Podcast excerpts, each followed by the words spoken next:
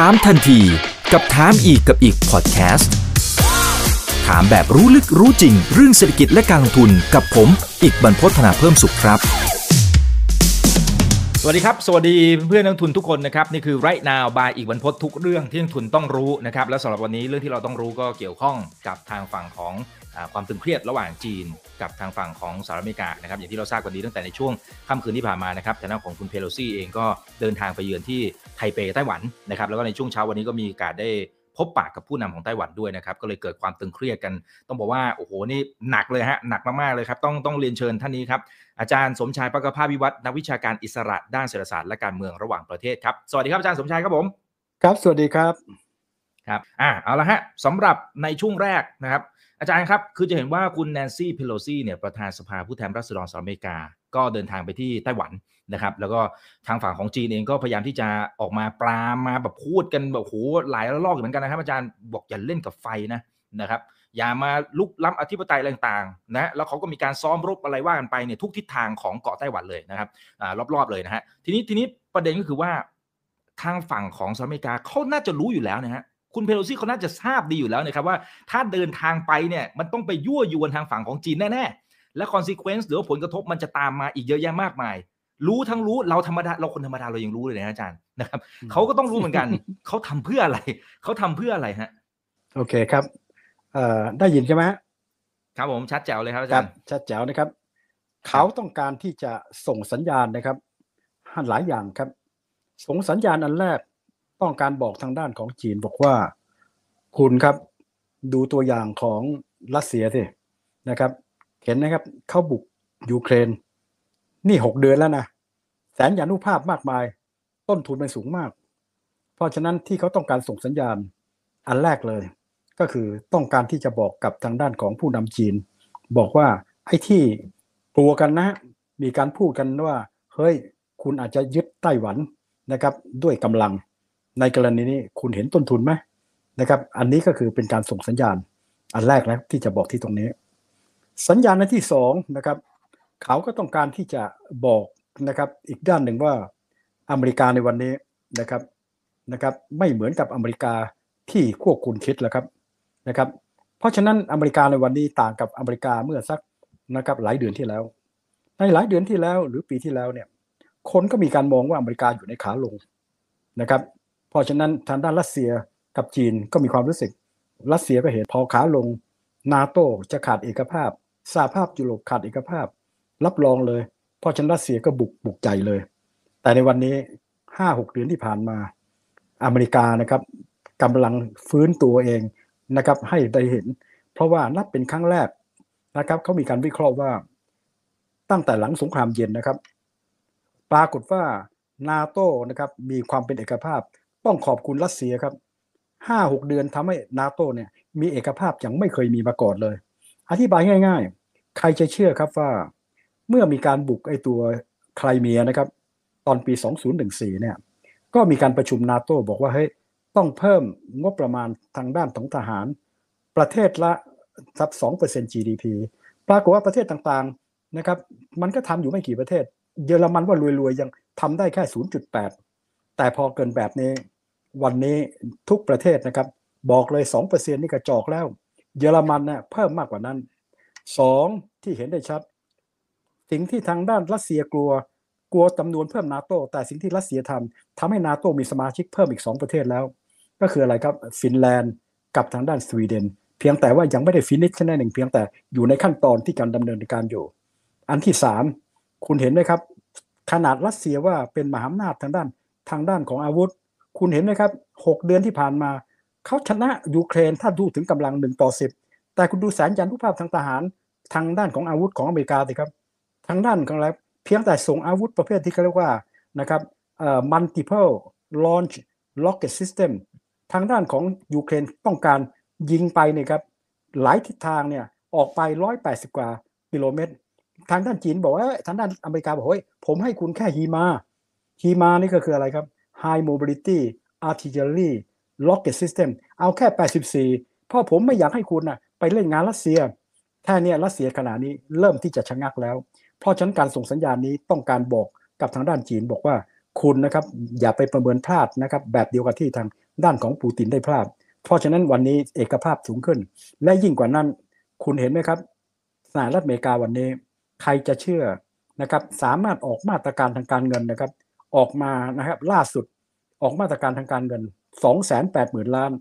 นะครับเพื่อที่จะมาสร้างเขาเรียกว่าชิปนะครับแอนไซสร้างไมโครชิปนะครับสองกำลังจะออกมาแล้ว เรื่องของ tax and spend จะมาพัฒนาแสนยานุภาพทางด้านเทคโนโลยีและโดยเฉพาะลูกร้อนกับอีกอันหนึ่งจะมาช่วยทางด้านของพวกที่เขาเรียกว่ามีปัญหาทางด้านเพศมีต่างๆ รวมกันทั้งหมดหนึ่งล้านล้าน ยังไม่ต้องพูดถึงงบประมาณ อีก 2 อันที่ไบเดนผ่านมา เดือนมีนาคมปีแล้ว 1.9 ล้านล้าน เขาเรียกว่าอเมริกันนะครับ American Rescue Plan กับอันที่ 2 ตอนแรกเขาเรียก American Jobs Plan ตอนเรียกว่าเรื่องของ infrastructure เพราะฉะนั้นในกรณีนี้คุณเห็นหรือยังครับว่าทางด้านอเมริกานะครับกำลังกล้าแข็งขึ้นสหภาพโซเวียตก็ไม่มีครั้งไหนเลย ถ้าคุณไปอ่านบทความนะครับ จะมีการรวมตัวติดนะครับ ทางด้านของด้านลักษณะนี้ เพราะฉะนั้นสิ่งที่เขาต้องการบอกคืออะไร แล้วคุณยังเห็นต่อไหมครับ ไม่ใช่แค่นี้ ผมสามารถที่จะนะครับรวบรวมประเทศญี่ปุ่น เกาหลีใต้ อินเดีย ออสเตรเลีย นิวซีแลนด์นะครับแล้วก็หลายประเทศนะครับในทางด้านของเวียดทางด้านของอาเซียน รวมกันเป็นอินโดแปซิฟิกทางด้านความมั่นคง และอินโดแปซิฟิกทางด้านเศรษฐกิจที่เพิ่งออกมาประมาณไม่นานนักนะครับ เขาอินโดแปซิฟิกเนี่ยสิบประเทศมีเจ็ดประเทศอาเซียน ไม่มีลาวพม่ากัมพูชาเพราะอยู่ทางด้านจีน และที่สำคัญอีกอันหนึ่งคืออะไรครับ ผมนะครับสามารถที่จะท้าทายคุณเพราะตามข้อตกลงอันนี้สำคัญมาก ข้อตกลงที่เขาทำขึ้น 1978 นะครับ แล้วก็ข้อตกลงนี้นำไป 1979 มีความสัมพันธ์ทางการทูตเป็นครั้งแรกระหว่างจีนกับทางด้านของจีนเป็นประเด็นใหญ่กับอเมริกา แต่ข้อตกลง 1978 นั้นอเมริกายอมรับว่าจีนหนึ่งเดียว เพียงแต่ว่าจีนบอกว่าไต้หวันเป็นส่วนหนึ่งของจีน ทางด้านอเมริกาเขาบอกว่า ผมรับรู้แต่ไม่ได้ยืนยันนะครับ รับรู้แต่ไม่ยืนยัน แต่เขาบอกทางจีนบอกว่า คุณจะรวมจีนไต้หวันต้องเป็นลักษณะเป็นไปตามสันติภาพ ห้ามรวมด้วยกำลัง และบอกจีนต่อว่าเฮ้ยผมจะไม่มีความสัมพันธ์อย่างเป็นทางการกับทางไต้หวัน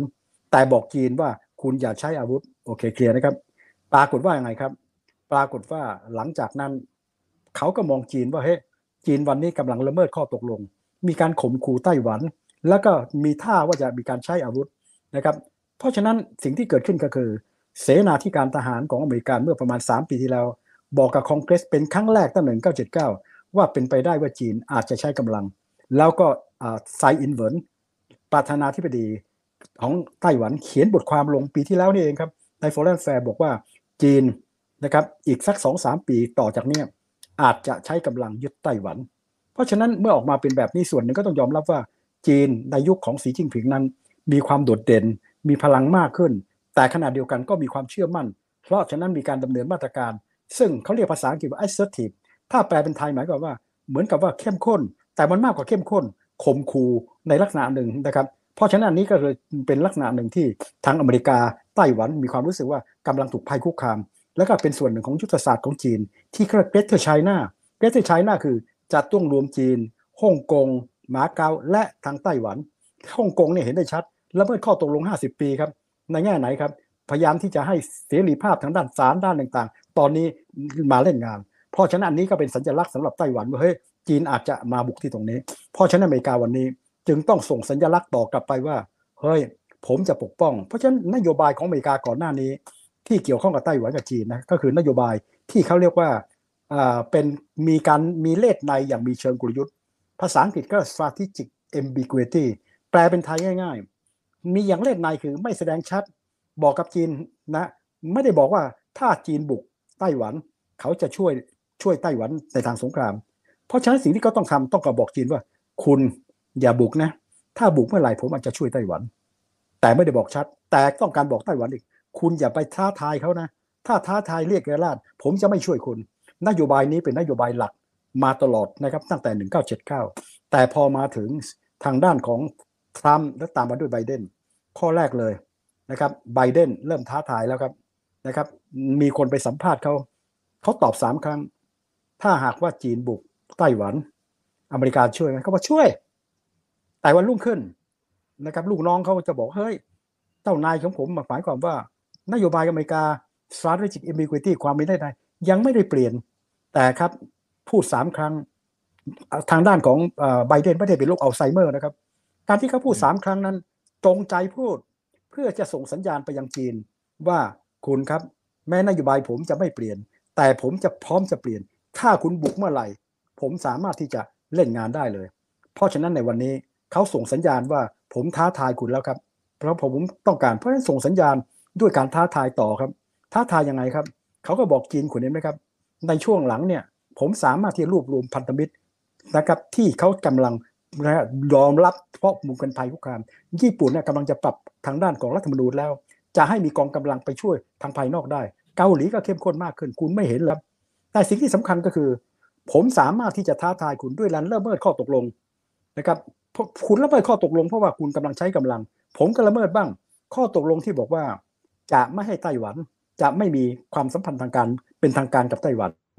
แต่ว่าทำตามข้อตกลงนะ ทางด้านอเมริกาเนี่ยจะให้ความช่วยเหลือทางด้านอาวุธกับทางด้านไต้หวันได้เพื่อเขาป้องกันตัวเองอันนี้ไม่ได้ผิด แต่สิ่งที่อเมริกากำลังละเมิดคืออะไรครับ เขาให้ระดับสสระดับรัฐมนตรีมาที่ไต้หวัน สมัยก่อนจะไม่มีทรัมป์เนี่ยเป็นคนแรกที่เริ่มนะครับเพราะฉะนั้นไบเดนเอาหนักขึ้น และคราวนี้หนักขึ้น ส่งเบอร์สามมาเพอร์ลซี่เพราะฉะนั้นนี้ก็เท่ากับเป็นการท้าทายจีนบอกว่า เฮ้ย พูดง่ายถ้าพูดง่ายผมไม่กลัวคุณ คุณจะบอกว่าอะไรครับสู้กับไฟ ผมจะมาสู้กับไฟแล้วครับ เพราะวันนี้ผมส่งนะครับเพอร์โลซี่มา เพราะฉะนั้นจุดประสงค์ตอนนี้คือเขาต้องการทำไง บอกกับจีนว่าอะไรครับ คุณอย่าทำในลักษณะแบบเดียวกับที่ปูตินทำกับทางด้านของรัสเซีย อย่าคิด บอกกับทางไต้หวันสบายใจได้ ถ้าคุณน่าถูกบุก เขาใช้คำว่า abandon ไม่ abandon คือทิ้งไม่ได้ทิ้งคุณ ไม่จำเป็นต้องมาบอกว่าจะช่วยคุณทางลบ เพื่อให้นโยบายยังยังเรื่องลักษณะมันอ้ำอึ้งอยู่ แต่บอกว่าไม่ทิ้ง อันที่สามต้องการบอกกับพันธมิตรของเขานะครับ ไม่ว่าจะเป็นญี่ปุ่น จะเป็นเกาหลีและทางด้านทางด้านของอาเซียน ผมไม่ทิ้งคุณครับ ผมพร้อมที่จะเข้ามาช่วยเหลือพวกคุณนะครับ พูดแล้วเอาจริงสามข้อแล้วนะครับ กับข้อที่สี่สิ่งที่เขาต้องการบอกอันหนึ่งคือว่า อเมริกาวันนี้กำลังต่อสู้กับเผด็จการสองแบบ แบบหนึ่งก็คือเผด็จการ ภายใต้การเลือกตั้ง ที่เขาเรียกอันนี้ว่าเผด็จการเสียงข้างมาก หรือเรียกอย่างว่าเป็นประชาธิปไตยแบบไม่เสรีนิยม ตัวอย่างที่ชัดก็คือด้านของรัสเซียปูติน เพราะฉะนั้นเราสังเกตดูการต่อสู้ระหว่างยูเครนกับทางด้านรัสเซีย เป็นสัญลักษณ์ของการต่อสู้ระหว่างกลุ่มประชาธิปไตยเสรีนิยม กับที่เขามองรัสเซียว่าเป็นเผด็จการนะครับและนี่คือเหตุผลที่ทางด้านของอะไรครับ นายกรัฐมนตรีของของของของเยอรมันโอลาฟโชเนี่ยเขียนบทความ นะครับลงในภาษาเป็นภาษาเยอรมัน แต่ผมอ่านผ่านหนังสือพิมพ์ฝรั่งเศสเขาเขียนเลยครับว่าเยอรมันนะครับภายใต้การเปลี่ยนแปลงจากรัสเซียเนี่ยเขาต้องเปลี่ยนท่าทีเป็น 180 องศา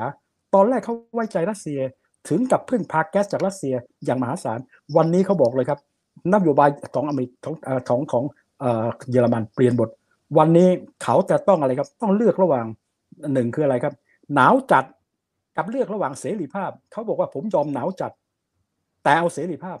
เพราะฉันพูดง่ายๆ โลกกำลังเปลี่ยน เพราะฉะนั้นในกรณีของจีนก็เช่นเดียวกัน เปโลซี่สังเกตดูจะมีคำว่าประชาธิปไตยนะครับเป็นการต่อสู้ระหว่างประชาธิปไตยเสรีนิยม กับเผด็จการสองแบบแบบหนึ่งก็คือรัสเซีย อีกแบบหนึ่งเป็นเผด็จการคอมมิวนิสต์แล้วก็มีเป็นลักษณะของทุนนิยม เพราะฉะนั้นการ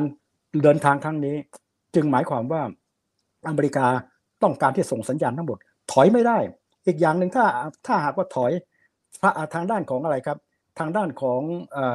ทางด้านของไบเดนคะแนนเสียงก็ต่ำอยู่แล้ว ตัวนี้จะถูกกระทบอีกนะครับ หาว่าเป็นเป็ดง่อยนะครับ ในกรณีถอยไม่ได้เพราะอะไรครับ เพราะว่าทั้งรีพับลิกันกับดีโมแครตในสภา สนับสนุนเพโลซี่ทั้งนั้น คุณจะไปขัดแย้งกับเสียงทั้งหมดของคุณได้ยังไง กับอันที่สามคนอเมริกคนอเมริกัน ตอนนี้ไม่พอใจจีนเยอะมาก เพราะเขาได้เสียงภายในด้วย ยิ่งจะมีการเลือกตั้ง นะครับเดือนโนเวม ber ที่จะถึงคะแนนก็ต่ำอยู่แล้ว เพราะฉะนั้นต้องป้องกันที่ตรงนี้ขณะเดียวกันสีจิ้งผิงก็ถอยไม่ได้ เพราะสีจิ้งผิงนั้นนะครับเป็นผู้นำที่คนจีนเนี่ยภูมิใจมาก ชาตินิยมนะครับแล้วก็อะไรแต่สีจิ้นผิงสร้างความสะพึงกลัวให้กับอเมริกาหลายประเทศ เพราะข้อแรกสิ่งที่ทางอเมริกากับทางด้านยุโรปสมัยก่อนเนี่ยมีการปฏิบัติต่อจีนในลักษณะที่เป็นพันธมิตรเขาเรียกพันธมิตรเชิงกลยุทธ์ ตอนหลังภายใต้สีจิ้นผิง สีจิ้นผิงบอกเลย ระบบคอมมิวนิสต์ต้องยังอยู่และยิ่งใหญ่กว่าเก่า เพราะสมัยก่อนอเมริกากับตะวันตก นึกว่าอีกหน่อยประเทศจีน เป็นคอมมิวนิสต์จะกลายเป็นประชาธิปไตย พอเห็นสีจิ้งผิงปั๊บตกใจ ยิ่งกว่านั้นเขาผสมผสานระหว่างทุนนิยมกับสังคมนิยม เอามาแข่งขันในด้านการค้า ซึ่งอันนี้คงมีความได้เปรียบ เพราะเขาสามารถที่จะอุดหนุนทางการค้าได้ มีดัมปิ้งได้ กับข้อ 3 เขาเอาเอกชน มาช่วยทางด้านเทคโนโลยี แล้วก็ไปล้วงความลับจากทางด้านของ ประเทศอเมริกาละเมิด เสร็จแล้วเอามาพัฒนาทางด้านทหาร และพอสร้างทหารปั๊บเนี่ยก็ไปสร้างความสะพรึงกลัว เช่นอะไรครับ ไปอ้างสิทธิ์แล้วก็อันนี้ไม่ใช่สีจิ้งผิง ก่อนหน้านี้ในในในแผนที่ 80%ของสปรัตลีกับพาราเซลเนี่ยเป็นของจีน แต่สีจิ้งผิงไปเพิ่มความน่ากลัวมีการถมทะเล กับอีกส่วนหนึ่งก็คือภายใต้สีจิ้งผิง มีการบอกว่าเซนกากุ ซึ่งจีนบอกว่าเป็นของเขา ญี่ปุ่นบอกว่าของเขา ภายใต้นั้นคืออะไรครับ อ้างสิทธิ์ทางเหนือ อากาศเขาเรียก air defense identification zone และอีกที่สำคัญอีกอันหนึ่งนอกจากทะเลจีนใต้ยังมีการลักษณะเขาเรียกว่าอะไรครับใช้เรื่องของนโยบาย ซึ่งในภาษาอังกฤษก็ assertive assertive นี่หมายความว่า ถ้าพูดไปแล้วหมายความว่าเป็นคนที่ไม่ใช่ใช้ลักษณะที่แข็งกร้าวในลักษณะที่คล้ายจะข่มขู่แต่อันนี้จะว่าสีจิ้งผิงก็ไม่ได้ เพราะว่าในระยะหลังเนี่ยนะครับไช่อิงเหวินประธานาธิบดีเป็นประธานาธิบดีที่ต่อต้านจีน เพราะฉะนั้นสองอันนี้ก็เลยเจอประเด็นปัญหาว่าจีนกำลังบอกว่านี่คุณอยากจะเป็นเอกราชเหรอเพราะฉะนั้นผมยอมไม่ได้ เพราะฉะนั้นก็ต้องแสดงความยิ่งใหญ่ และยิ่งปีนี้เป็นปีที่มีการประชุมพรรคคอมมิวนิสต์ทางด้านสีจิ้งผิงจะมีการสวมมงกุฎแล้วครับ ว่าจะได้มีการต่ออายุในฐานะเลขาธิการพรรคเพราะฉะนั้นจีนเองก็ถอยไม่ได้ ต้องแสดงความเข้มข้น ถึงขู่บอกว่าคุณกำลังเล่นกับไฟ เพราะฉะนั้นนี่คือประเด็นปัญหาว่า ทั้งสองฝ่ายถึงจุดหนึ่งต้องมาเจอกันแน่นอนครับ นี่คือเหตุผลที่ทำให้เกิดทำให้พวกเราตื่นเต้น จนถึงขนาดนี้ครับ อืมครับ อาจารย์ผมผมสนใจเรื่องของไทมิ่งด้วยครับอาจารย์ทำไมมันมันถึงต้องมาประจวบเหมาะในช่วงเวลาณตอนนี้นะครับ ในขณะที่ทางฝั่งอเมริกาก็เดี๋ยวกำลังกำลังมีการเลือกตั้งกลางเทอม ทางฝั่งของจีนเดือนพฤศจิกายนอย่างที่อาจารย์ว่าก็จะมีการประชุมใหญ่นะฮะแล้วก็ทางฝั่งของโควิดกำลังจะซานะรัสเซียมาแล้วก็เริ่มซาไอ้ตรงนี้ทำไมมันประจวบเหมาะพอดีครับอาจารย์มันมันมีนัยสำคัญอะไรหรือเปล่า หรืออเมริกาเขาต้องการเหมือนกับว่า พื้นที่ที่บอกว่าเฮ้ยฉันเป็นเบอร์หนึ่งของโลกต่อ โอเค ง่ายมากครับทำไมมาถึงจุดนี้อธิบายได้ จริง ๆ แล้วมันเหมือนดูละครสร้างโมเมนตัมโมเมนตัมอันแรกที่เกิดขึ้นคืออะไรครับ ภายใต้ทรัมป์เนี่ยกำลังเล่นงานจีน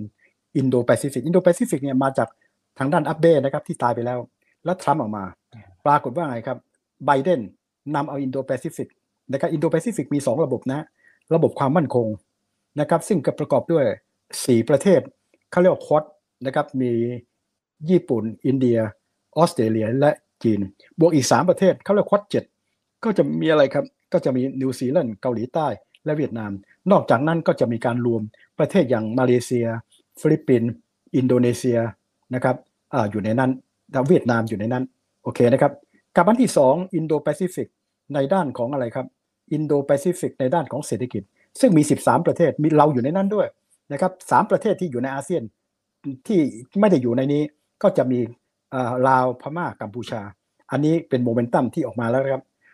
โมเมนตัมอันที่2เราจะเห็นว่าเขาส่งนะครับรัฐมนตรีแล้วก็สสเนี่ยมาท้าทายทั้งทั้งที่มันผิดข้อตกลง เพราะว่าไม่น่าจะมีความสัมพันธ์ในทางนี้ เพราะโมเมนตัมส่วนโมเมนตัมที่ระยะหลังที่ทำขึ้น เป็นเพราะเรื่องรัสเซียบุกยูเครน เพราะฉะนั้นเขากลัวเหลือเกินว่า ทางด้านรัสเซียเนี่ยกับจีนตอนแรกมองว่าอเมริกาอยู่ในขาลง และมองว่าทางด้านของนาโตเนี่ยขาดเอกภาพสหภาพยุโรปขาดเอกภาพ เพราะนี่คือเป็นปัญหาที่ทำให้ทางด้านรัสเซียประประเมินสถานการณ์เกินความเป็นจริง บุกใหญ่เลย เอาเข้าจริง ๆ ปรากฏว่ารวมกันไปสร้างเอกภาพมาก เพราะฉะนั้นในตอนนี้เขาก็ต้องการถือโอกาสต่อเนี่ยมาบอกจีน คุณเห็นตัวอย่างหรือยัง คุณเห็นตัวอย่างหรือยัง อย่าคิดใกล้ในการที่จะรวม ต้นทุนมันสูง ดูอย่างของรัสเซียเลยครับขนาดมีสารยานุภาพทางด้านการลบนะครับ มันเหนือกว่าจีนอะเพราะว่าดูง่ายๆสารยานุภาพนี้ด้วยได้จากขีปนาวุธทางด้านของเขาเรียกว่าขีปนาวุธทางด้านเชิงกุยุทธ์ strategic nuclear ของอเมริกากับรัสเซียเนี่ยมีคนละประมาณ 4,500 กว่า รัสเซียจะมีมากกว่านิดหน่อย ของจีนมีแค่ 320นึกภาพไหมครับ ขนาดรัสเซียมีแบบนี้ยังไม่สามารถที่จะเล่นงานทางด้านของทั้งได้เพราะฉะนั้นต้องการส่งสัญญาณ เพราะฉะนั้นที่มาถึงโอกาสนี้ ก็เพราะว่าเป็นช่วงนะครับที่อะไรครับที่มันอยู่ อยู่ในช่วงของตรงยูเครนกับอีกส่วนหนึ่งเขาก็มองโอกาสตรงไหนครับ ปีนี้เป็นปีที่ยิ่งใหญ่ เพราะฉะนั้นเขาต้องการอะไรครับ ท้าทายทางด้านของสีจิ้งผิง เพราะว่าอะไรครับสีจิ้นผิงจะต้องรักษาเขาเรียกว่าความเข้มแข็งความเป็นหนึ่งเดียว เพราะฉะนั้นการทำแบบนี้มันเท่ากับเป็นการท้าทายถือโอกาสที่อยู่ตรงนี้ เพราะเป็นปีที่ซีจิ้นผิงจะต้องรักษาเสถียรภาพ เพราะฉะนั้นนี่ก็เป็นอีกส่วนหนึ่งที่จะอาศัยตรงนี้เป็นหลัก กับอีกส่วนหนึ่งก็คือต้องการที่จะถือโอกาสนี้นะครับ บอกกับทางด้านของพันธมิตร ซึ่งก่อนหน้านี้พันธมิตรไม่เชื่ออเมริกาตั้งแต่ไหนครับตั้งแต่เริ่มต้นตั้งแต่โอบามาที่บอกว่าจะเล่นงานซีเรีย ถ้ามีการใช้อาวุธประเภทที่เขาเรียกว่าเคมี เอาเข้าจริง ๆ ไม่กล้าทำอเมริกาเสียศูนย์ตั้งแต่ตรงนั้นแล้ว หลังจากนั้นมาถึงไบเดนก็เริ่มเสียศูนย์ใหญ่เรื่องของอัฟกานิสถานเรื่องอะไรต่างเพราะฉะนั้นไบเดนวันนี้ต้องทำคะแนนตีกลับ เพราะฉะนั้นเรื่องของยูเครนทำให้ทางด้านของอเมริกาตีกลับขึ้นมาได้ ตอนนี้อเมริกาเข้มแข็งมากขึ้นกว่าเดิม นาโตรวมตัวกันติด เพราะในยุคนี้รวมกับไหน สามารถที่ทำให้ญี่ปุ่นน่ะกับเกาหลีอะมายอมรับนะครับในการที่จะแข็งก้าวกับจีนได้ เพราะฉะนั้นเครื่องมือต่างๆ เหล่านี้ จึงเป็นเขาเรียกนัยยะสำคัญทางด้านเงื่อนไขของเวลา บวกกับอีกหน่อยมันอยู่ใกล้ๆกับการเลือกตั้งอะเพราะต้องโชว์ตรงนี้เห็นชัดนะครับ เพราะว่าหลังเลือกตั้งแล้ว ไม่รู้ว่าเสียงข้างมากทั้งสองสภาจะไปตกอยู่ทางด้านนี้หรือเปล่า กับอีกอันหนึ่งก็คือเป็นช่วงที่สามารถท้าทายสีจิ้งผิง เพราะเป็นช่วงที่นะสามารถบันทอนสีจิ้งผิงได้เลย เพราะว่าอะไรครับเขาจะต้องแสดงถึงความเข้มแข็ง ยิ่งกว่านั้นจีนยังเจอปัญหาเศรษฐกิจ เราจะเห็นว่าไตรมาสที่ 2 ขยายตัว 0.4 ไตรมาสแรกพันปีนี้ทั้งปี รัฐบาลสีจิ้งผิงตั้งเป้าไว้ 5.5 IMF เขาบอกว่า 3.3 ทางด้านรัฐบาลยอมรับว่าปีนี้คงไม่ถึงแน่ เพราะฉะนั้นความอ่อนแอของจีนบวกกับซีโร่โควิดต่างๆเหล่านี้ มันอธิบายชัดเลยว่าอเมริกาอาจารย์วันนี้กำลังท้าทายคุณ เพราะฉะนั้นนี้ก็เป็นเหตุผลอันหนึ่งว่าทำไมถึงเกิดเกิดเงื่อนไขในตอนนี้แล้วครับ อืมอืมครับ แต่ถ้าดูถ้าดูท่าทีของประธานาธิบดีสีจิ้นผิงเนี่ยยังคงนิ่งอยู่นะครับ แต่จริงๆก็ก็มีให้ข่าวมาเหมือนกันนะครับ บอกว่าจะพยายามที่จะไม่พลาดต่อการยุยุของปฏิกิริยาที่ทางฝั่งของอเมริกาส่งมานะครับอาจารย์อาจารย์ตีความประเด็นนี้อย่างไร แล้วก็คนที่อยู่รอบข้างเนี่ยก็บอกว่าอย่าเล่นกับไฟนะ หรือแม้กระทั่งเตือนไปที่ทางฝั่งอังกฤษด้วยนะครับ ว่าอย่าบา ถ้าถ้าพูดภาษาบ้านๆคืออย่าบ้าจี้ตามอเมริกานะที่เขาบอกว่าเดี๋ยวเดี๋ยวจะส่งคนมาเหมือนกันนะเอออันนี้อย่างเงี้ยอาจารย์อาจารย์มองท่าทีของทางฝั่งของจีนอย่างไร และจีนเองก็บอกว่าตัวสินค้าต่างๆ ที่มีการนำเข้าจากทางฝั่งไต้หวันเนี่ยตอนนี้เขาก็แบนละประมาณสัก 2,000 กว่ารายการนะครับ อันนี้ก็เกินครึ่งหนึ่งนะที่ที่ปกติจะต้องมีการซื้อเนี่ยนะครับไอ้ตรงนี้มันมันมากเพียงพอที่ทำให้ไต้หวันเนี่ยฉุกคิดได้ไหมครับว่าเฮ้ยจริงๆปัญหาปากท้องเขาก็ก็มีประเด็นเหมือนกันนะ อืมไม่ฉุกคิดหรอกครับ พวกนี้พูดยังไง เขามีข้อมูล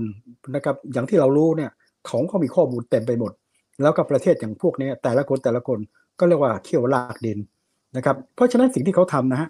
จีนเองภายใต้สีจิ้นผิงก็รุนแรงนะครับเพราะคุณเป็นคนบอกเอง พบกับไบเดนบอกไบเดนคุณอย่าเล่นกับไฟอะเห็นไหมครับรุนแรงมากเลย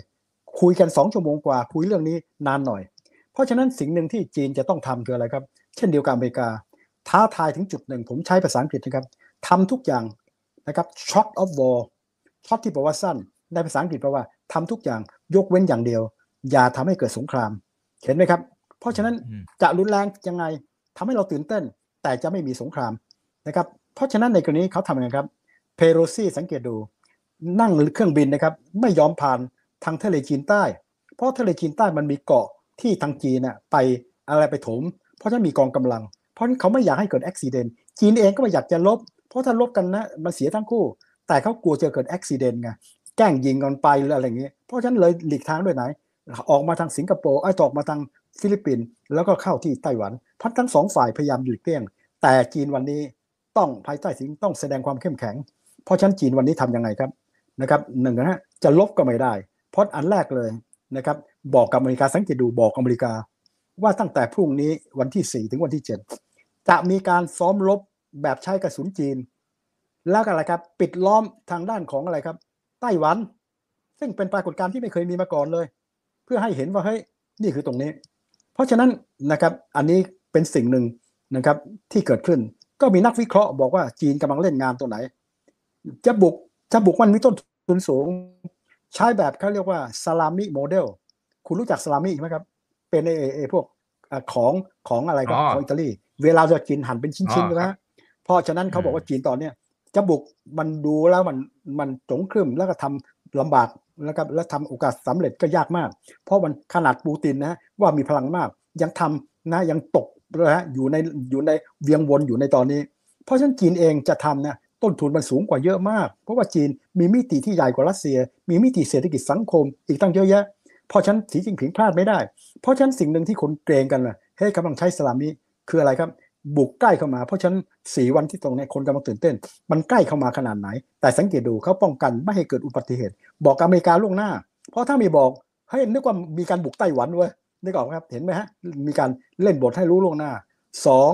ทำยังไงครับ มีการส่งเรื่องเครื่องบินมาท้าทายนะครับออกมาเยอะมากเลยกับอีกอันหนึ่งเขาบอกส่งขีปนาวุธมาถึงช่องแคบไต้หวัน แต่ไต้หวันบอกเขาไม่ได้ข่าวเลย อันนี้แต่ที่ชัดๆ เล่นงาน ทางด้านแซงชั่นของอะไรครับแซงชั่นทางด้านของทางด้านของไต้หวันครับ ซึ่งอันนี้ก็เป็นส่วนหนึ่งที่ที่ที่กำลังเล่นงานอยู่ เพราะฉะนั้นนี้ก็คือเป็นสิ่งหนึ่งที่กำลังเกิดขึ้นนะครับ แต่สิ่งที่คนเกรงกันอยู่นิดนึงก็คือว่าผลจากอันเนี้ยไอ้เรื่องที่จะเกิดสงครามเนี่ยโอกาสจะเกิดแต่ผมไม่อยากบอกว่าเป็นไปไม่ได้เพราะผมไม่อยากจะบอกเพราะบอกไปแล้วเหมือนว่าเราเป็นเทวดา ไม่มีอะไรที่ผมกล้าบอกว่าร้อยเปอร์เซ็นต์แต่โอกาสจะเกิดนะผมบอกได้เรียกว่าแทบจะไม่มีเลย เพราะว่า การลบกันเนี่ยนะครับมันไม่ไม่เป็นบวกทั้งทั้งสองฝ่าย และทางสีจิ้งผิงวันนี้ต้องสร้างแสนยานุภาพ อยู่ดีๆ คุณไปสร้างวิกฤต คุณสร้างมาตั้งสิบกว่าปีทำให้เกิดให้เป็นไปไม่ได้แน่นอน แต่สีจิ้งผิงต้องแสดงความเด็ดขาด เพื่อให้คนประชาชนจีนบอกว่าเรายิ่งใหญ่ สามารถต่อกรกับมหาอำนาจได้ บอกกับพรรคคอมมิวนิสต์ที่เขานั่นอยู่เฮ้ยเราต้องเอาจริง เพราะฉะนั้นสิ่งที่ทำอยู่เนี่ยก็เป็นสิ่งที่รุนแรงยังไม่เคยมีมาก่อน แต่ถามว่าจบหรือยัง นะครับอันนี้ก็เป็นสิ่งที่คนจะรู้ต่อว่าจะมีอะไรเพิ่มเติมดังนั้นสิ่งหนึ่งที่คนเกรงกันว่า เฮ้ย มันอาจจะทำให้เกิดเรื่อง supply chain ได้ไหม เพราะว่าทางด้านของอะไรครับ ทางด้านของไต้หวันเนี่ยเก่งมากทางด้าน semiconductor นะครับ เพราะฉะนั้นในกรณีอาจจะมีประเด็นปัญหาไหม อันนี้ก็เป็นส่วนหนึ่งที่คนเกรงๆกันบ้างครับ เพราะฉะนั้นสิ่งที่เกิดขึ้นตอนนี้ก็คือ จีนทำทุกอย่างเท่าที่ทำได้ ยกเว้นอย่างเดียว ไม่อยากให้เกิดสงครามเช่นเดียวกับอเมริกา ท้าทายทุกเรื่องยกเว้นอย่างเดียว ไม่อยากที่จะนำไปสู่อเมริกา เพราะอเมริกาจะมีลักษณะที่น่าเป็นลบทั้งคู่เขาเรียกว่า negative sum game ครับเพราะฉะนั้นในกรณีเพียงแต่ว่าอย่าให้เกิดการผิดพลาดผมยกตัวอย่างง่ายๆทำไมเพโลซี่ถึงต้องหลีก กลัวว่าจะเกิดฝ่ายของจีนไม่ได้ตั้งใจยิงนะครับ แต่ว่าพอเกิดท้าทายปั๊บยิงตอบ หรืออย่างที่ตอนนั้นก่อนหน้าแล้วสองสามวันผมก็เห็นข่าวขำๆเฮ้ยอาจจะมีการรบนะ จีนส่งอะไรครับ ส่งคุณมีกองกำลังป้องกัน ผมก็ intercept intercept ดักหน้าดักหลัง สังเกตดูนะครับ ดักหน้าดักหลังไม่ได้ต้องใจลบ แต่ว่าอาจจะเกิดผิดพลาดนะครับชนกันลบกันได้ เพราะฉันก็หลีกเลี่ยงต่างๆ เหล่านี้พันทั้งสองฝ่ายต้องการสร้างบรรยากาศเพื่อที่จะอะไรครับ ส่งสัญญาณไปยังไต้หวัน ส่งสัญญาณไปจีน ส่งสัญญาณยันพันธมิตร ส่งสัญญาณทั่วโลก ว่าอเมริกานั้น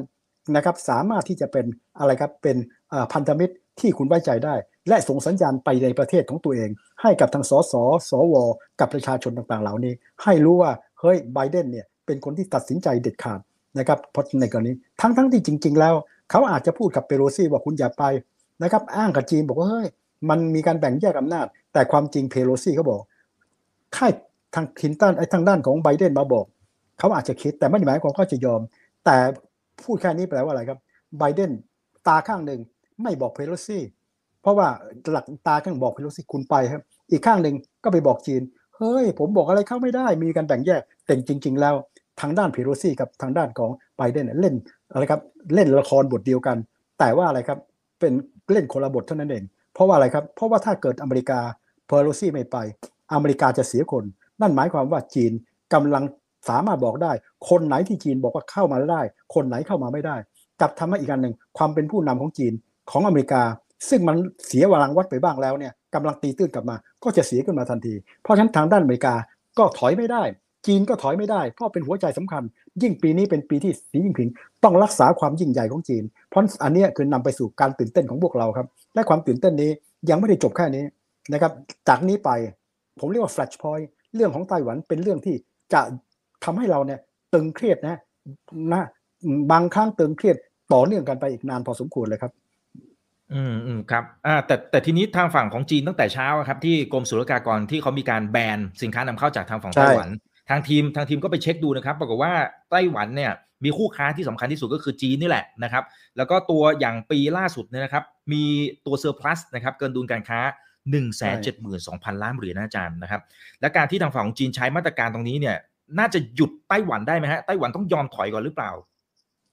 ไม่เลยนะฮะเศรษฐกิจครับครับ เพราะว่าในวันนี้ลองสังเกตดูนะครับ ไต้หวันจะถอยยังไง ถอยนี่หมายความว่า เฮ้ย จะบอกว่าจีนนะครับ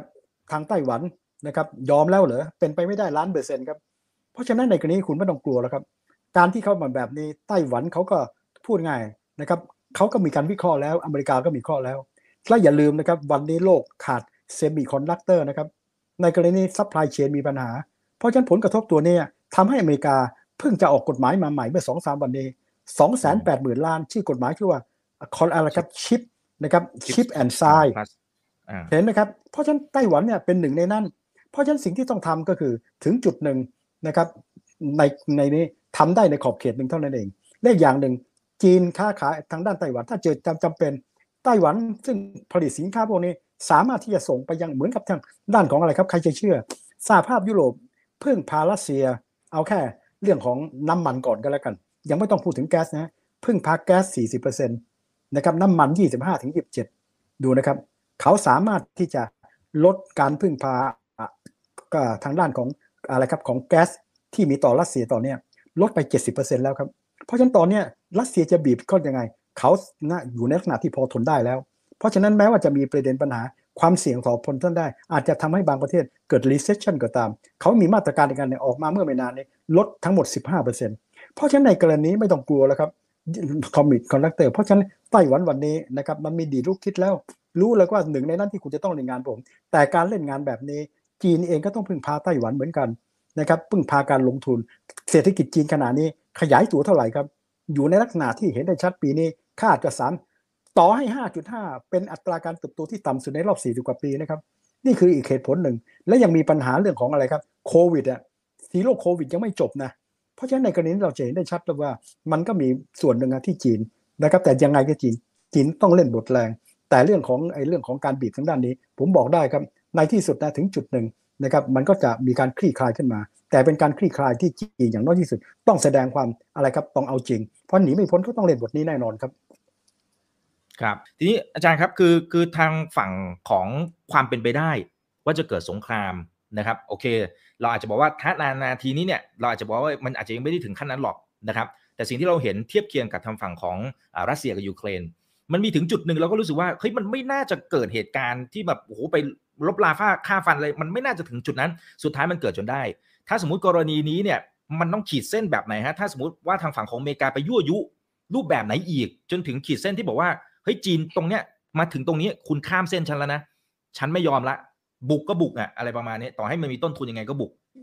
เอาละครับ สมมติว่าง่ายๆนะครับ ทางด้านของไต้หวันประกาศอิสรภาพสมมตินี้อันนี้อาจจะเป็นอันหนึ่งที่ทางด้านจีนมีความรู้สึกเอ๊ะมันทับเกินนะแต่ทางด้านของอะไรครับไต้หวันไม่ทำหรอกครับ ไม่มีความจำเป็นต้องยำยุเพราะอะไรไม่ประกาศอิสรภาพ ตรงนี้ก็เป็นอิสรภาพอยู่แล้วล่ะนึกออกไหมครับ ประกาศทำไมใช่แต่ในกรณีนี้ต่างกับในกรณีของรัสเซียนะครับ ผมจะอธิบายให้ฟัง ตอนนั้นรัสเซียนะครับ อันนี้จีนด้วยกำลังมองว่านะครับ ข้อแรกอเมริกากำลังขาลงสองอเมริกาคุณเคยได้ยินไหมคิวเอนอนนะครับ พวกทรัมปิสเนี่ยกำลังทำลาย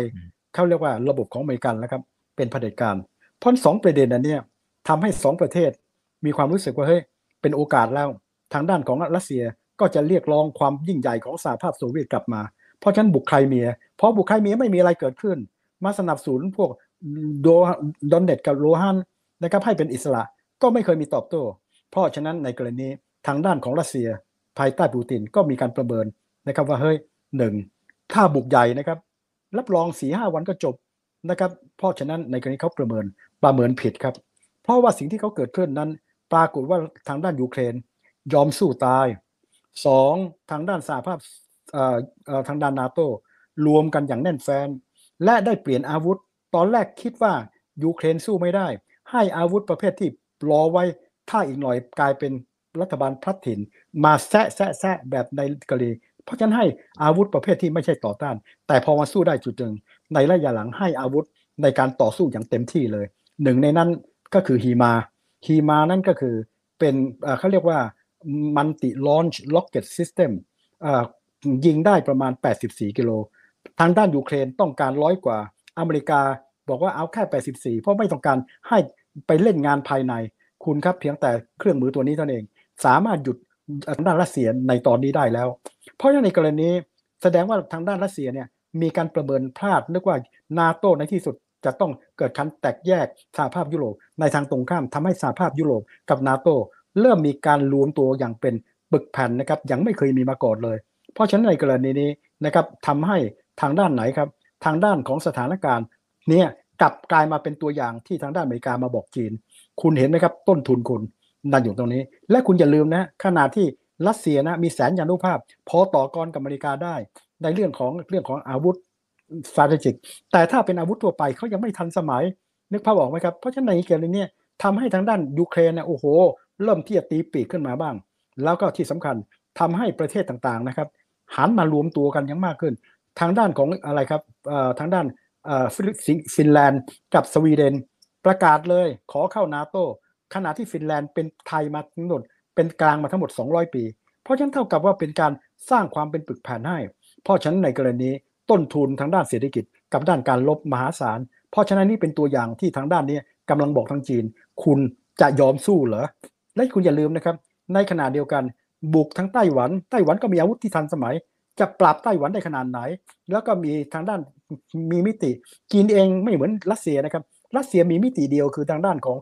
อ่าทางด้านของอะไรครับอ่าพลังงาน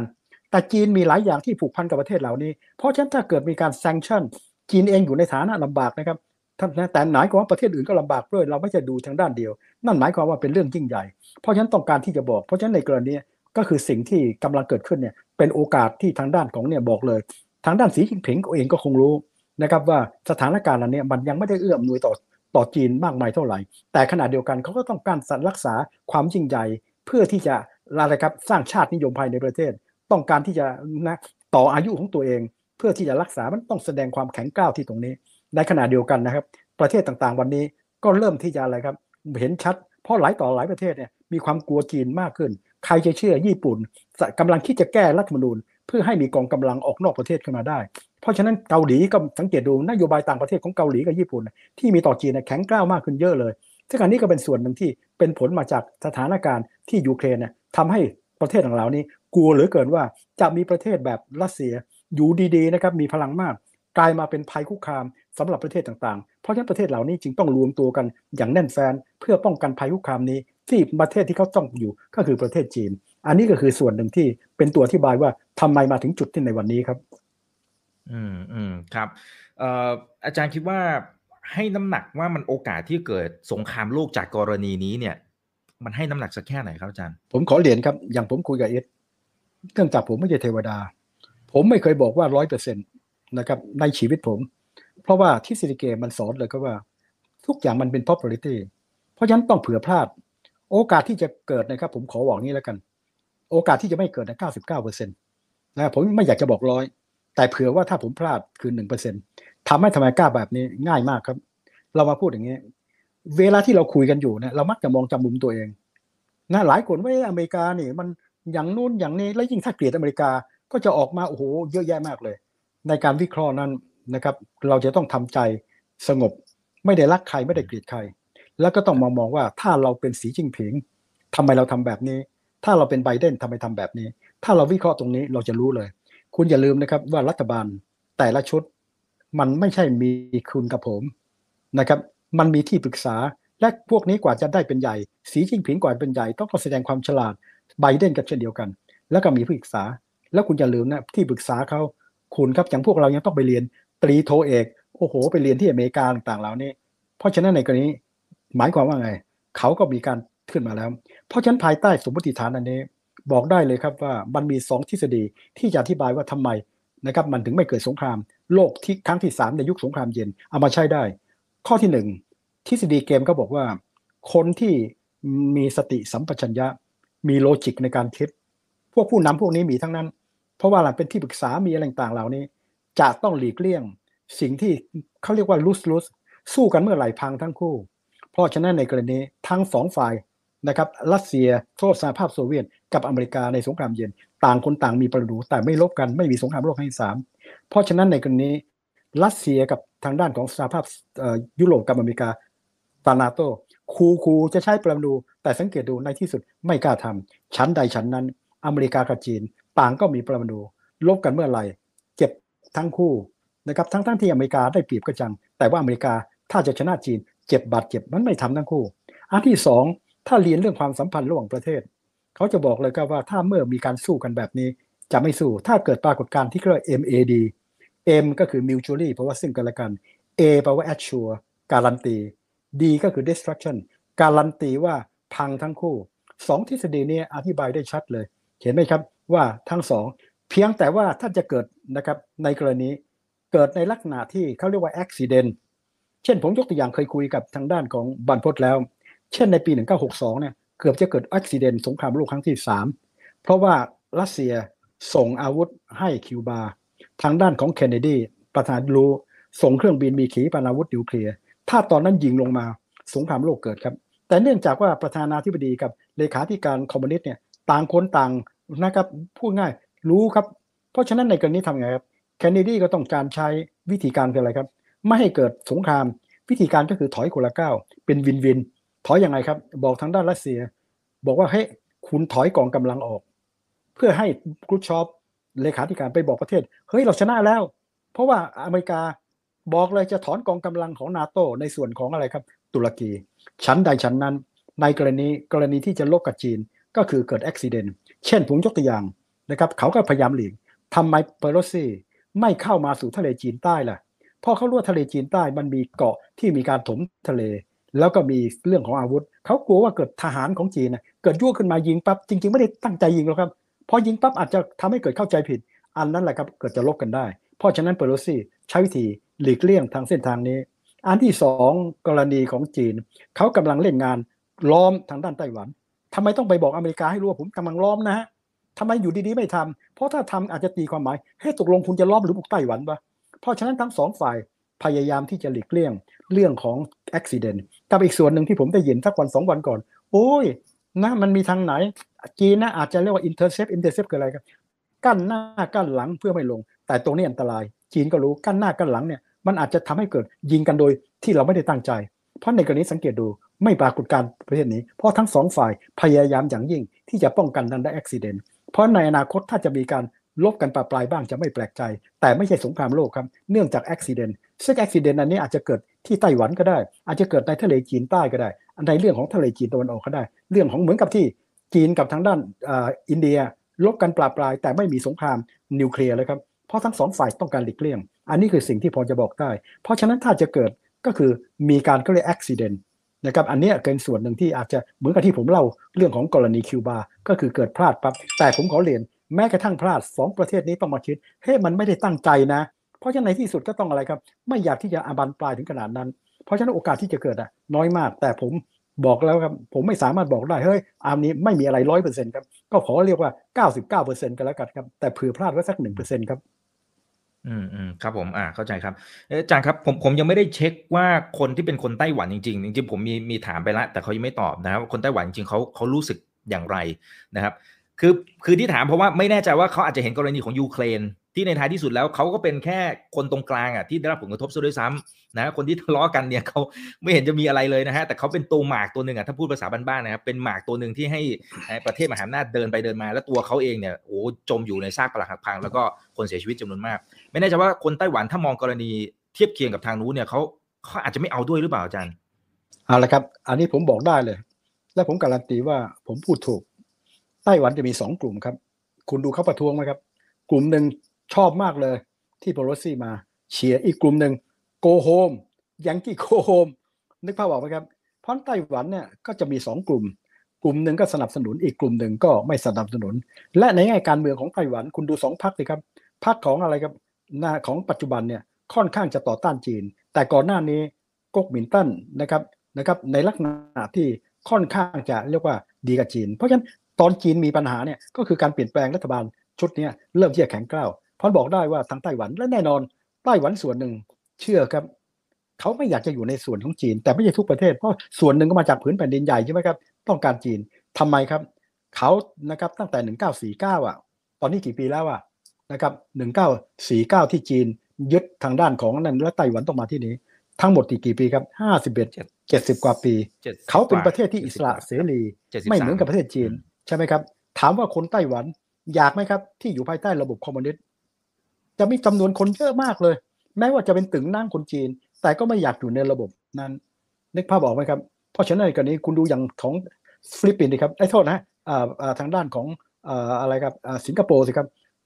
จีนทั้งนั้นน่ะแต่ขนาดเดียวกันสังเกตดูในด้านความมั่นคงเขาอยู่ข้างทางด้านอเมริกานะครับ เพราะเขาต้องการที่จะเป็นสิทธิเสรีเพราะไต้หวันจะมีสองกลุ่มครับนะบอกได้ แต่ยังไงก็ตามผมเชื่อว่า คนไต้หวันส่วนใหญ่นะครับ คงต้องการให้ไต้หวันยังเป็นอิสระเสรีนะครับในลักษณะที่ที่เขายังเป็นอยู่ ผมไม่เชื่อว่าจะรักจีนขนาดไหน ก็คงไม่ต้องการที่จะให้ไต้หวันกลายมาเป็นส่วนหนึ่งที่มีลักษณะนะผูกพันที่ตรงนี้ เพราะฉะนั้นนี่ก็เป็นส่วนหนึ่งที่ผมคิดว่าไต้หวันจะมีสองกลุ่มครับอืมนะครับ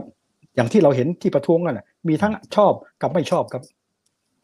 อืมครับผมอ่าโอเคนะครับเดี๋ยวผมขอดูคำถามจากเพื่อนๆนักลงทุนกันหน่อยนะครับ อาจารย์ครับกลุ่ม BRICS อันนี้คุณสมมาตรนะกลุ่ม BRICS เนี่ยเขาบอกชัดเจนว่าไม่เอาดอลลาร์อันนี้มันหนึ่งในวิธีของอเมริกาหรือเปล่าฮะที่จะสร้างความเชื่อมั่นให้ดอลลาร์เนี่ย มันยังคงแข็งค่าอยู่นะฮะแล้วก็ยังคงความเป็นมหาอำนาจเบอร์หนึ่งของโลกอะฮะเขาเขาเขากำลังชี้งพัมเนี่ยถูกไหมฮะจริง ๆเขาไม่ต้องทำอันนี้เลย เพราะว่าดอลลาร์เราจะสังเกตดูในช่วงนี้กำลังบอกว่าเป็นอะไรครับ เป็นของโลก คุณสังเกตดูสิครับพอเกิดประเด็นปัญหาทางด้านวิกฤต เงินเฟ้อสูง ดอกเบี้ยสูงนะครับเศรษฐกิจของโลกเริ่มมี recession ทุกคนไปซื้อดอลลาร์คุณดูนะครับ ซื้อดอลลาร์เพราะสองอย่างหนึ่งเพราะว่าดอกเบี้ยของอเมริกาขึ้นเร็วกว่ารุนแรงมากกว่า เพราะฉะนั้นแม้กระทั่งเงินยูโรมีอยู่ส่วนหนึ่งมีอยู่วันหนึ่งเท่ากับดอลลาร์เงินเยนเท่าไหร่ครับ ขึ้นไปถึงร้อยสามเก้าร้อยสี่สิบ เงินบาทเรานะครับสามสิบหกบาทกว่า ใกล้ๆสามเจ็ดเห็นได้ยังครับ เพราะฉะนั้นในกรณีส่วนหนึ่งก็เพราะที่ตรงนี้ กับอันที่สอง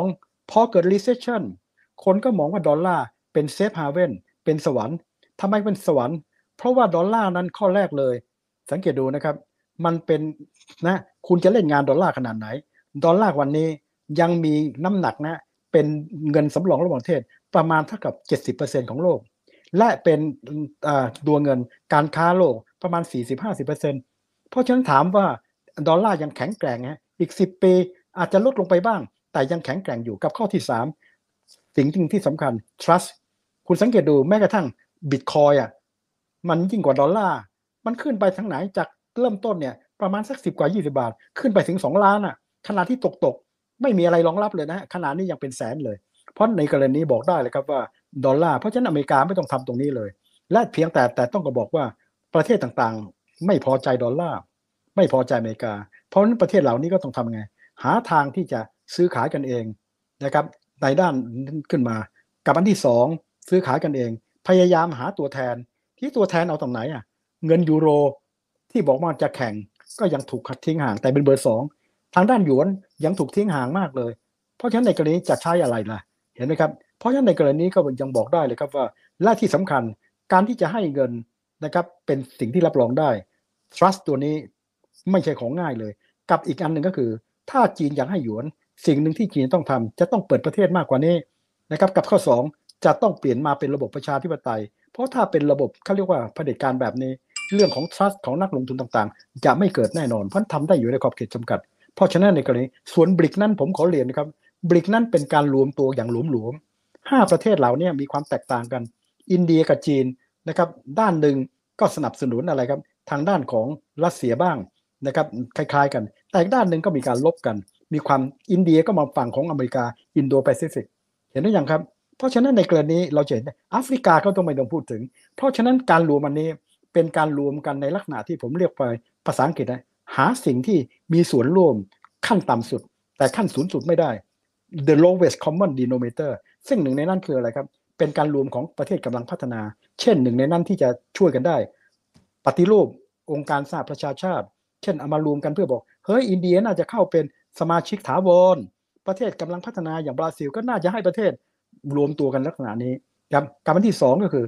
ถ้ามันมีบางเรื่องอาจจะต่อรองกับประเทศพวก G7 เรื่องต่าง เพราะฉะนั้นเป็นการรวมเป็นเรื่องๆนะครับ แต่ไม่ใช่เป็นการรวมที่มันแน่นแฟนถาวรครับ ตั้งขึ้นมาตั้งนานแล้วกับอีกส่วนหนึ่งก็คือเห็นไหมครับ เข้ามาปฏิรูปภายใต้บริกเนี่ยจะมีคำว่าบริกแบงค์ซึ่งทางทางด้านจีนก็เป็นคนสร้างขึ้น เพื่อพยายามมา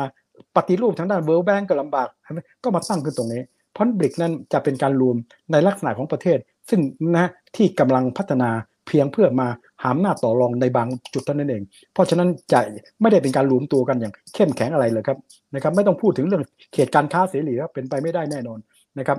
ห้าประเทศคุณสังเกตดูมาคนละแบบ เพราะในกรณีนี้ก็เป็นการรวมตัวของประเทศต่างๆ โดยเฉพาะอย่างยิ่งประเทศที่กำลังต่อสู้กับพวกละพวกประเทศเกิดใหม่กับประเทศกำลังพัฒนา แต่ขณะนี้ก็มีจำนวนที่จะสมัครมีเพิ่มขึ้น แต่ก็ยังมีไม่มากนักนะครับ อันในกรณีนี้ก็เป็นส่วนหนึ่งของบทบาทของบริกครับ ครับอ่ามีประมาณห้าท่านครับอาจารย์นะฮะถามคล้ายๆ กันบอกว่าอเมริกาแค่อยากจะขายอาวุธ หรือไม่แล้วสร้างรายได้ อย่างนั้นหรือเปล่าผมที่เห็นไปผม ยุตรงนั้นตรงนี้นะครับ ผมขอเรียนจริง ๆ มันผลพลอยได้ คือไม่ใช่อยู่ดีๆ คุณไปยุแล้วก็จะลบกันได้นะครับนะครับ แต่ว่าเรื่องในโลกนี้ คุณไม่ต้องยุแล้วครับ มันลบกันเอง ครับ คุณยังไม่ต้องดูฮะเราดูในในการเมืองไทยอะคุณดูครับฝ่ายค้านฝ่ายรัฐบาล ไม่เห็นต้องยุเลย ไม่คุณก็ผม เพราะในระดับของระหว่างประเทศจึงไม่ต้องแปลกใจเลย เพราะฉะนั้นปัญหาเรื่องการลบนะครับ วันนี้ทุกวันจะมีเยอะมาก สมัยก่อนจะน้อยกว่านี้ เดี๋ยวนี้ทำไมครับ มนุษย์นะครับ ตอนนี้แปดใกล้แปดพันล้านแล้ว ยิ่งมากเท่าไหร่ยิ่งทะเลาะสองวันนี้มีมิติที่กำลังสร้างปัญหาให้โลก มิติโลกร้อน มิติของการแย่งแผ่นดิน มิติทางด้านของไซเบอร์ มิติทางด้านของอะไรครับทางเศรษฐกิจ มิติของความจน มิติเหล่านี้คือชนวนที่นำไปสู่เรื่องของความขัดแย้งแน่นอนครับ เพราะเมื่อมีความขัดแย้ง ประเทศที่มันผลิตอาวุธ ก็ได้ผลพลอยได้ที่ตรงนี้ เพราะฉะนั้นจริง ๆ แล้วไม่ใช่ตัวนี้เป็นหลักแต่เป็นผลพลอยได้ครับ พันผลพลอยได้นี้อเมริกาก็ไม่อยากที่จะอะไรครับลบกัน แต่พอลบกันอเมริกาขายอาวุธได้เยอะรัสเซียขายอาวุธได้เยอะเพราะฉะนั้นนนี้เป็นผลพลอยได้มากกว่าครับ แต่ไม่ใช่แบบจงใจที่จะทำให้มันเกิดที่ตรงนี้ครับ อืมอืมครับ ผม อาจารย์ประเมินฉากทัดหลังจากนี้มันจะไปยังไงครับ ตอนนี้คุณคุณเพโลซี่ ผมก็จะว่าเธอก็ออกจากไต้หวันละ แล้วก็ไปที่ทางฝั่งเกาหลีใต้ แต่เหมือนกับทิ้งทิ้งระเบิดเอาไว้ไกลๆเหมือนกันนะครับ ให้ให้เราต้องมาถกเถียงกันในระดับโลกอะไรต่างๆด้วยเนี่ยนะฮะแล้ว ฉากทัศน์หลังจากนี้มันมันจะเป็นรูปแบบไหนได้บ้างครับผมโอเค อธิบายได้ง่ายครับ สิ่งที่กำลังต้องการดูอยู่ว่านะครับว่าหลังจากนี้มาตรการที่เข้มข้นของจีนจะเพิ่มอะไรอยู่ สิ่งที่คนเกรงก็คือว่าอาจจะมีประเด็นปัญหาเรื่อง supply chainเพราะว่าถ้าเกิดไต้หวันเนี่ยเล่นงานทางด้านชิปหรือเล่นต่างเหล่านี้ อันนี้ก็คือสิ่งที่คนมองกันอยู่บ้างนะครับ กับอันที่สองนะครับก็คือว่าเฮ้ยที่บอกว่ากำลังรวบรวมก็ขออย่าให้มันบานปลายกันแล้วกัน อันนี้ก็เป็นคนดูแต่ก็ดูด้วยไม่ค่อยกลัวเท่าไหร่ แต่เรื่องนี้ยังไม่จบ เพราะว่าความขัดแย้งของจีนกับอเมริกาเรื่องไต้หวัน จะอยู่กับเราอีกนานเป็นหลายหลายหลายปีเลยครับ เพราะฉะนั้นจากจุดเนี้ยสถานการณ์ไต้หวันจะมีลักษณะที่ตึงเครียดทำให้เราตื่นเต้นอีกหลายรอบครับ และอเมริกาก็จะมีการลักษณะส่งสัญญาณให้มันลึกขึ้น สิ่งที่จังจีนกำลังยั่วเขาบอกว่าอเมริกาเนี่ยกำลังได้ลุกได้คืบเอาศอก ตอนนี้ส่งสัญญาณเอาว่าผิดข้อตกลงคือ เอาตัวแทนเป็นทางการมา เอาเบอร์สามเข้ามา เพราะฉะนั้นในที่สุดในที่สุดคืออะไรครับ คุณก็จะนะครับเข้ามา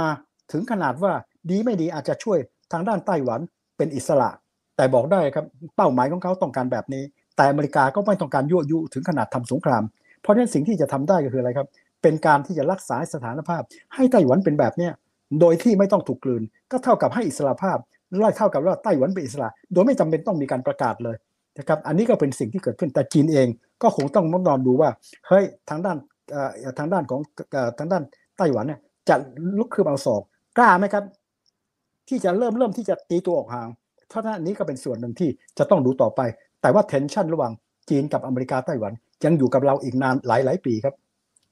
อืมอืมครับ และไม่ใช่จุดนี้อ่าท่านนี้ยังมีอืมจุดครับที่เราต้องติดตามต่อทะเลจีนใต้กับทะเลจีนตะวันออกเลยครับ อืมอืมครับ โอ้โห ปีนี้เป็นปีที่หลายเรื่องนะอาจารย์นะฮะเราเราเลยต้องเรียนเชิญอาจารย์มาบ่อยมากเลยนะครับ ช่วงนี้โอ้โหมีเรื่องเยอะแยะมากมายนะครับ ขออีกสักหนึ่งถึงสองคำถามแล้วกันนะครับ อืครัมบอาจารย์ครับ แล้วทางฝั่งของจีนเนี่ยเขาถือพันธบัตรอเมริกาเนี่ย ตอนเนี้ยอะจริง ๆ มันก็ต่ำกว่า 1 ล้านล้านเหรียญนะครับ อันนี้ถือว่าเป็นครั้งแรกในรอบประมาณตั้งแต่ปี 2010 นะครับ แต่ว่าก็ถือว่าเยอะนะฮะยิงเป็นเบอร์สองอยู่ ไอ้ตรงนี้ เขาจะเอามาเป็นไพ่หนึ่งตัวไหมฮะว่าว่าจะสามารถทำอะไรได้บ้างไหมฮะเขาจะทิ้งหรือเปล่าหรือทำให้อเมริกาก็ได้รับผลกระทบหรือยังไงฮะดีไหมครับ อันพจน์อันเนี้ยเป็นหนึ่งในนั้นที่เขาคิดอยู่นะใช่เลย คนก็กำลังคิดอยู่ว่าจีนเนี่ยถืออะไรครับ ถือพันธบัตรของอเมริกาเนี่ยประมาณหนึ่งล้านล้าน จะโยนทิ้งไหมแต่เราสังเกตดู ถ้าโยนทิ้งจะเกิดอะไรขึ้น จีนก็ลำบากเหมือนกัน นั่นหมายความว่า คุณครับปริมาณมหาศาลแบบเนี้ยนึกว่าว่าทิ้งทีหนึ่ง เขาก็เสียหายนะครับ เพราะเกมนี้มันไม่ใช่ win-lose นะมันมีลักษณะ lose-lose นึกภาพออกไหมครับ เพราะฉะนั้นในกรณีนี้ก็คงจะต้องเป็นสิ่งที่ต้องดู แต่ว่าที่ผ่านๆมาจีนเองกำลังที่จะหาทางลดเรื่องของบทบาทของดอลลาร์อยู่นะครับพยายามที่จะพูดบทบาทของจีน เพราะฉะนั้นเขาถือไอ้เงินสำรองเนี่ยจากสี่ล้านล้านหรือสามล้านล้าน ส่วนใหญ่ก็เป็นดอลลาร์อยู่ ยังไม่กล้าขายได้มากมาย แต่เขาก็เริ่มที่จะหาทางลดไอ้ตัวนี้ลงหนึ่งในนั้นก็คือขยายบทบาทของหยวน นะครับในด้านหลายเรื่องหนึ่งในนั้นก็คือดิจิทัลหยวนนั่นตรงนั้น เพราะในกรณีก็เป็นส่วนหนึ่งที่เขากำลังคิดว่าเขาจะขายตัวนี้ยังไงขึ้นมาบ้างนะครับอันนี้ก็เป็นส่วนหนึ่งแต่ต้องเรียนว่าถ้ามีการทำในลักษณะที่รุนแรงไป มันจะเกิดในลักษณะส่งผลกระทบทางลบต่อจีนด้วยครับ อืมอืมครับผมโอเคนะครับ อาจารย์ครับเขาบอกว่ากรณีนี้จะทำให้จีนกับรัสเซียเนี่ยจับมือกันแน่นมากขึ้นไหมฮะ น่าจะเกิดภาพนี้ไหมครับผม เอาเลยครับ ดีมาก จับมือแน่นมากขึ้น เพราะตอนนี้ทางด้านของสหภาพยุโรปกับอเมริกา จะลดไอ้ความสัมพันธ์กับทางด้านรัสเซีย ทางด้านการค้าด้านลงไปเยอะ เพราะฉะนั้นรัสเซียต้องพึ่งจีนมากขึ้น แต่ถามว่าจีนกับรัสเซียนะครับจะจับมือกันแน่นแฟ้นได้ขนาดไหน เพราะอะไรครับ ในกรณีจีนนั้นเป็นประเทศที่ใหญ่ เพราะฉะนั้นประเทศรัสเซียเป็นประเทศที่เล็กนะครับไม่ใช่มาทดแทนเรื่องการค้าอะไรได้มาเพราะจีนยังต้องพึ่งพาทางด้านของสหภาพยุโรปพึ่งพาประเทศต่างๆ เพราะฉะนั้นจับมือแม้กระทั่ง ทุนสังเกตดูนะครับ จีนไม่กล้าช่วยเหลือรัสเซียอย่างโจงครึ่มนะครับ เห็นไหมครับท่านนาที่บอกให้เป็นพันธมิตรที่ลึกซึ้งยิ่งกว่าการมีนี้ขึ้นมาด้วย เพราะฉะนั้นอเมริกาก็จับตาอยู่ตลอดเวลาเฮ้คุณช่วยรัสเซียทางเดินสังเกตดูทางด้านอเมริกาไม่ได้พูดอะไรเลย ก็แสดงว่าอะไรครับ จีนเองก็อยู่ในลักษณะที่ไม่ต้องการที่จะช่วยเหลือจนกระทั่งตัวเองถูกกระทบด้วยเพราะฉะนั้นผลประโยชน์ของจีนนะครับส่วนหนึ่งจะได้ประโยชน์จากทางด้านรัสเซียมากขึ้น เพราะรัสเซียต้องพึ่งพาเขามากขึ้น แต่จีนเองต้องมีผลประโยชน์นะครับในการที่กระจาย ทางด้านของอะไรครับความสัมพันธ์กับสหภาพยุโรปกับทางด้านของทางด้านของแม้กระทั่งอเมริกายังไงก็ตามนะจะมีผลกระทบในบางเรื่อง แต่มีบางเรื่องที่จำเป็นต้องอะไรครับต้องพึ่งพาซึ่งกันและกัน ผมยกตัวอย่างอย่างเป็นรูปธรรม สู้กันแบบนี้ อีกหน่อยก็มาเจรจาเรื่องของนโยบายทางด้านกิจการทางการค้า ที่มันเหลืออยู่2องแสนเจ็ดอะที่คุยกันรอบแรก อเมริกาก็ต้องการที่จะลดตัวนี้ เพราะมันเป็นสร้างภาระให้กับผู้บริโภค จีนเองก็ต้องการลดตรงนี้ เพราะที่เราคุยคนอยู่ด้านหนึ่ง อเมริกากับจีน ด้านหนึ่งกำลังทะเลาะกันทำให้ตื่นเต้น แต่อีกด้านหนึ่งจะมีความร่วมมือกันครับนะครับในเรื่องของเศรษฐกิจในบางเรื่อง แต่ตัวที่ไม่ร่วมมือคือเรื่องเทคโนโลยีอเมริกาจะไม่ให้แน่ เพราะฉะนั้นร่วมมืออีกตัวหนึ่งโลกร้อน ร่วมมืออีกตัวหนึ่งคือเรื่องเกี่ยวข้องกับเรื่องของโรคภัยไข้เจ็บ เราจะเห็นว่าทั้งสองฝ่าย แม้ว่าจะต่อสู้ในวัคซีนดิปโลมาซีก็ยังช่วยเหลือทางด้านองค์การอนามัยโลก กับอีกตัวหนึ่งมันไม่ได้ลบแต่จะแข่งขันกันยับเลย แข่งขันกันหาลูกค้า แข่งขันทางด้านเศรษฐกิจ แข่งขันทางด้านของอะไรครับทางด้านของ Belt and Road Initiative ทางด้านอเมริกากับยุโรปก็ได้สร้างอีกตัวหนึ่งมาสู้กับจีนในการหาพันธมิตร ประเทศที่กำลังพัฒนา โครงการนี้ประชุมกันแล้วก็เรียบร้อยกันไปแล้วที่ G7 นะครับเมื่อประมาณเดือนกว่า โครงการนี้ชื่อว่า Partnership for Global Infrastructure กับ Investment นี่คือเครื่องมือที่กำลังต่อกรในการแย่งลูกค้ากับจีนพันความสัมพันธ์ระหว่างจีนกับอเมริกา ไม่ใช่มีเศร้าเดียวคือเผชิญหน้า มันมีเศร้าเผชิญหน้า confrontation เศร้าที่ 2 competition แข่งขัน กับเศร้าที่ 3 ความจำเป็นต้องร่วมมือกันครับ ยังมีอยู่ครับ อืมครับ แต่มันจะนำมาซึ่งความโศกเศร้าของคนทั้งโลกหรือเปล่าครับ ในแง่ของเศรษฐกิจครับอาจารย์นะเพราะว่าแค่แค่ดอกดอกตัวสงครามรัสเซียกับยูเครนเนี่ยก็ป่วนไปทั้งโลกแล้วนะฮะอ่าตางเงินเฟ้อก็ขึ้นมานะฮะแล้วธนาคารกลางก็ต้องขึ้นดอกเบี้ยอะไรว่าไปนะครับ ถ้าสมมติว่าไอ้ตรงนี้มันตึงเครียดอย่างนี้ไปเรื่อยๆไปเรื่อยๆเนี่ยสุดท้ายมันจะมีผลกระทบจนกระทั่งเกิดเศรษฐกิจตกต่ำ ครั้งไม่มีทางครับ มันไม่ได้เกี่ยวกับนี้ครับ ไม่เกิดแน่นอน ถ้าเราดูนะครับ เราสังเกตดู IMF ล่าสุดเดือนมิถุนาปรับตัวเลขการขยายตัวนะครับ จากสามกว่าเหลือสองกว่า ตัวเลขยังเป็นบวกอยู่นะ การค้าโลกนะครับยังขยายตัวสี่เพราะฉะนั้นในกรณีโลกไม่ได้ไม่ได้ยับเยินเลยครับ อเมริกาบอกว่ามี recession ในด้านเทคนิคคือ GDP แต่อเมริกาก็บอกว่าผม recession เหรอคุณดู คนว่างงานผมเกือบจะศูนย์นะสามจุดหกที่ว่างงานล่ะ เท่ากับประเทศอื่นไม่มีแล้ว เขาแข็งแกร่งสหภาพยุโรปคุณสังเกตดู เขายังวิเคราะห์อัตราการเติบโตและล่าสุด ไตรมาสล่าสุดสหภาพยุโรปบวก 0.7 ครับ เพราะฉะนั้นเศรษฐกิจโลกมันไม่ได้พัง เพียงแต่ว่าเศรษฐกิจโลกยังขยายตัว ประเทศต่างๆยังดี แต่ว่าในโลกที่มันมีปัญหา มันมีบางประเทศครับที่เกิดวิกฤตจริง ๆ ประเทศพวกนี้จะมีหนี้สาธารณะ แต่ประเทศนี้จะไม่มีเงินสำรองหนึ่งมันมีหลายประเทศเลยหนึ่งในนั้นศรีลังกา สองทางด้านไหนครับ ประเทศอัฟกานิสถาน ปากีสถาน เลบานอนนะครับเอลซาบาดอร์นะครับแม้กระทั่งลาวของเรานะครับ ก็ยังถูกกระทบในระดับหนึ่งแต่ลาวไม่ต้องเป็นปัญหานะครับ จีนเองก็คงจะให้ความช่วยเหลือ เพราะฉะนั้นในโลกนี้ก็มีบางประเทศจำนวนไม่น้อยที่มีปัญหานะครับ แต่ว่าโดยภาพรวมเศรษฐกิจโลก ภาพใหญ่ยังขยายตัวอยู่เป็นปีที่สองครับ อืมอืมครับ อ่า โอเคเอาละครับ ก็คุยกันพอสมควรนะครับ ก็ยังอยู่กัน 4,100 ท่านนะครับ ขอบคุณทุกท่านที่ติดตามชมกันด้วยนะครับ คนไหนที่อยากเข้าร่วม Open Chat ทาง Line นะกดคลิกลิงก์ที่ทางทีมงานก็พินเอาไว้ให้แล้วนะครับ เลือกสิ่งที่ท่านสนใจ หุ้นไทย หุ้นต่างประเทศนะครับ คริปโตนะฮะแล้วก็รวมถึงการวางแผนการเงินก็คลิกเข้าไปในแต่ละกลุ่มเลยครับ อาจารย์ฝากทิ้งท้ายหน่อยครับ ปีนี้เป็นปีที่เหตุการณ์มันเกิดขึ้นเยอะมากมาย เราต้องมองเหตุการณ์ยังไงให้มันไม่หลงไปตามเฮดไลน์นะหรือหรือหน้าหนังสือพิมพ์ที่มันประกาศในแต่ละวันนะครับผมขอเรียนอย่างนี้ครับ ตัวที่จะเป็นประเด็นของเรานะครับ จะเป็นเรื่องที่เกี่ยวข้องกับทะเลจีนใต้ทะเลจีนตะวันออกไต้หวันโอเคเคลียร์นะครับ อันที่สองเนี่ยที่จะต้องจับตามองเรื่องที่เกี่ยวกับตะวันออกกลาง ตะวันออกกลางนี่น่าสนใจมาก เรื่องของอิหร่านซาอุดิอาระเบีย ซึ่งจะมีประเด็นต่างๆ เหล่านี้ และวันนี้ยังมีประเด็นหนึ่ง ซาอุดิอาระเบียกับอิสราเอลกับกลุ่มนี้มาเป็นพันธมิตรกันมากยิ่งขึ้น เพราะนั้นนี้ก็ต้องมีการจับตามองเป็นส่วนที่สองกับจับตามองอันที่สามสหภาพยุโรปกำลังมีการเปลี่ยนแปลงเยอะนะครับถ้าเราดูตรงนี้สหภาพยุโรปมียุทธศาสตร์นะครับอันใหม่ที่กำลังเกิดขึ้น เพราะฉะนั้นประเทศต่างๆเหล่านี้ก็จะมีประเด็นที่สำคัญ กับอันที่สี่อาเซียนของเรา ก็เป็นแค่ว่าเป็นเวทีนะครับที่พูดง่ายใครต่อใครกำลังจับตามองอยู่ เพราะฉะนั้นผลวัตที่เกี่ยวข้องกับบริเวณนี้ก็เป็นส่วนที่เราจะต้องจับตา และประการสุดท้าย พวกเราอาจจะไม่เคยรู้จักนิดหน่อย ในกรณีของลาตินอเมริกานะครับลาตินอเมริกาพวกเราจะไม่รู้จักแต่ผมถ้าติดตามทุกวันนะครับใครเป็นใครเนี่ยรู้หมด เพียงแต่ว่ามันของเราไม่ได้สนใจลาตินอเมริกาก็เป็นประเทศอีกกลุ่มหนึ่งที่มันมีความสำคัญ เพราะนี่เราจะเห็นได้ชัดนะอย่างเช่นบราซิลเนี่ยสมัยก่อนเนี่ยขวาขึ้นมา ตอนนี้ซ้ายกำลังขึ้นมานะครับผู้นำบราซิลที่มันเหมือนกับทรัมป์เนี่ยมีโอกาสที่จะแพ้คนที่เข้ามาคือลูล่าเพราะฉะนั้นทางด้านนี้ก็เกิดขึ้น เพราะฉะนั้นโลกต่างๆเหล่านี้ในแต่ละภูมิภาคกำลังมีการเปลี่ยนแปลงเยอะมากครับ และที่ต้องจับตามองอันนี้สำคัญโดยว่าการเมืองในอเมริกาทรัมปิซึมจะเป็นประเด็นที่เราต้องนาดูภายใต้ QAnon ที่คุณบอกก็รู้ ตัวเนี้ยทำให้คนบางคนกำลังบอกว่า เฮ้ยคราวหน้าอาจจะมีวิกฤตทางด้านเขาเรียกว่าอะไรทางด้านของทางด้านรัฐมนูญนะครับเพราะว่าทรัมป์เนี่ยจริง ๆ ก็คือฝ่ายอะไรครับต้องการปฏิวัติรัฐประหาร เป็นพวกเผด็จการแก้ไขรัฐมนูญนะเกือบจะสำเร็จอะถ้าหากว่าตอนนั้นรองประธานวิยอมสักอย่างหนึ่งสำเร็จไปเลยอะเพราะฉะนั้นที่ต้องจับตามองคือการเมืองอเมริกาครับ อืมอืมครับ อ่า ก็น่าจะทำให้การลงทุนก็จะมีความผันผวนด้วย เพราะฉะนั้นเราต้องติดตามอย่างใกล้ชิดนะครับ ก็จะเป็นเรื่องที่สำคัญแล้วก็ต้องเรียนเชิญอาจารย์เข้ามาให้ความรู้ดีๆกับพวกเราแบบนี้นะครับ วันนี้ขอบพระคุณมากครับอาจารย์ สนุกมากๆเลยครับ สวัสดีนะครับมากครับครับ ครับส่วนครั้งหน้าจะเป็นเรื่องไหนอย่างไร เดี๋ยวรอติดตามนะครับ นี่คือ right now บายอีวันพศทุกเรื่องที่นักทุนต้องรู้ วันนี้สวัสดีครับ ฝากกดไลค์กดแชร์กันด้วยครับ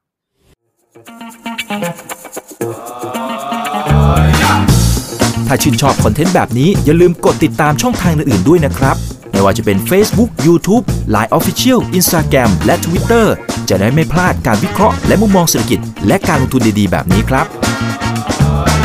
อย่าลืมนะครับว่าเริ่มต้นวันนี้ดีที่สุด ขอให้ทุกท่านโชคดี และมีอิสรภาพในการใช้ชีวิต ผมอีกบรรพธนาเพิ่มสุขครับ